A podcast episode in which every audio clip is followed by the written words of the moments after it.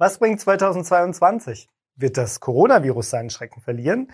Wird die Wirtschaft wieder auf Hochtouren laufen? Werden Kurzarbeit und Einkommenseinbußen ein Ende haben? Wird der Neubausektor endlich wieder genug Rohmaterial in die Hände bekommen, um die von der neuen Regierung so ehrgeizig geplanten 400.000 Wohneinheiten pro Jahr auch tatsächlich zu bauen?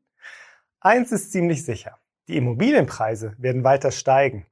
Gerade im Neubausektor hat sich im zu Ende gegangenen Jahr 2021 einiges getan und diese Preisentwicklung wirft ihre Schatten auch ins neue Jahr.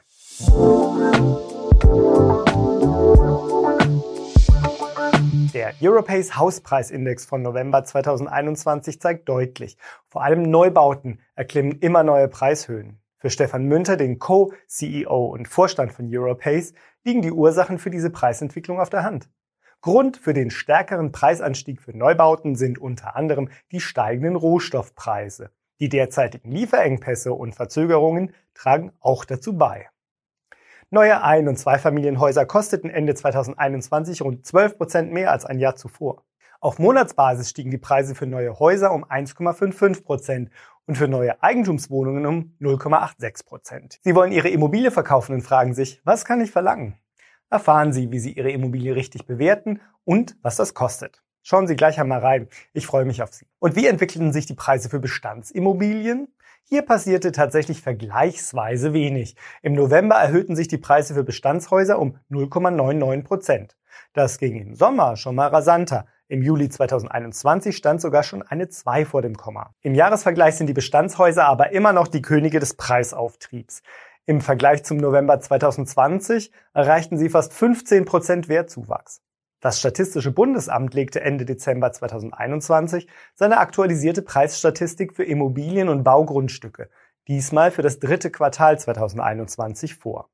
Erneut gab es Rekorde zu vermelden. Denn bereits zum zweiten Mal war der Preisanstieg im Vergleich mit dem Vorjahresquartal der größte Preisanstieg bei den Wohnimmobilientransaktionen seit Beginn der Zeitreihe im Jahr 2000. Die Preise für Wohnimmobilien kletterten um durchschnittlich 12 Prozent. Allein 4,2 Prozent des Wertzuwachses gehen dabei auf Veränderungen vom zweiten aufs dritte Quartal 2021 zurück. Dass die Preise in den Metropolregionen steigen, kennen wir schon. In den sogenannten Top 7 Metropolen Berlin, Hamburg, München, Köln, Frankfurt am Main, Stuttgart und Düsseldorf stiegen die Preise im dritten Quartal im Vergleich zum Vorjahresquartal sogar um 14,5 Prozent. Dabei werden sowohl Ein- und Zweifamilienhäuser als auch Eigentumswohnungen zu einem Gesamtwert zusammengefasst. Übertrumpft werden diese Preiszuwächse aber sogar noch von den Ein- und Zweifamilienhäusern in dünn besiedelten ländlichen Regionen. Solche Entwicklungen haben wir bereits bei unseren Preiskommentaren in den Jahren 2020 und 2021 mehrmals erwähnt. Insbesondere der Preisauftrieb in den Städten und der Wunsch der Menschen nach einem Haus im Grünen, zumal im Verlauf der Corona-Pandemie, führten vermutlich zum Plus von 15,5 Prozent in diesen Gebieten. Es sind gute Zeiten, wenn Sie Ihre Immobilie verkaufen wollen. Sprechen Sie daher mit einem Immobilienprofi, wenn Sie einen Verkauf planen. Passende MaklerInnen finden Sie bei uns. Bei so vielen Preisrekorden nimmt aber auch die Zahl derjenigen zu, die darin einen irrationalen Überschwang vermuten und Preisblasen sehen. Hierzu gehört einmal mehr das Deutsche Institut für Wirtschaftsforschung DIW aus Berlin. Die ForscherInnen untersuchten in einer Ende Dezember 2021 veröffentlichten Studie die Preisentwicklung von 114 deutschen Städten mit jeweils mehr als 50.000 Einwohnern. Fazit des Studienleiters Konstantin Kolodilin. Die Zeichen mehren sich, dass die Wohnungspreise in einigen Städten und Marktsegmenten nicht mehr allein durch die Entwicklung der Mieten und die niedrigen Zinsen zu erklären sind. Ein Grund für die hohen Preise sei die Spekulation. Denn, so das DIW, normalerweise würden sich die Immobilienpreise langfristig an die Mietpreise und damit die allgemeine Einkommensentwicklung anpassen. Doch das sei in vielen Regionen nicht mehr der Fall weil die Preise den Mieten um Längen, und zwar teilweise um 50 Prozent enteilt seien. Der Studienleiter Konstantin Kolodilin erklärt das damit, dass Mieten im Gegensatz zu den Immobilienpreisen keine spekulative Komponente haben. Man miete schließlich nicht, um die Wohnung später teurer zu vermieten.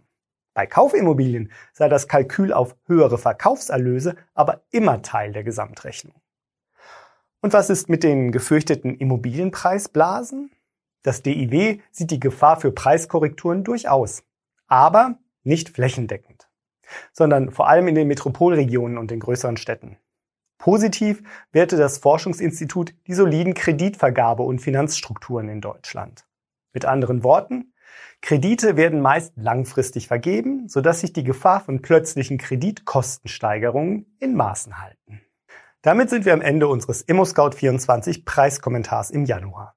Den Link zu diesem Preiskommentar finden Sie auch in den Beschreibungen.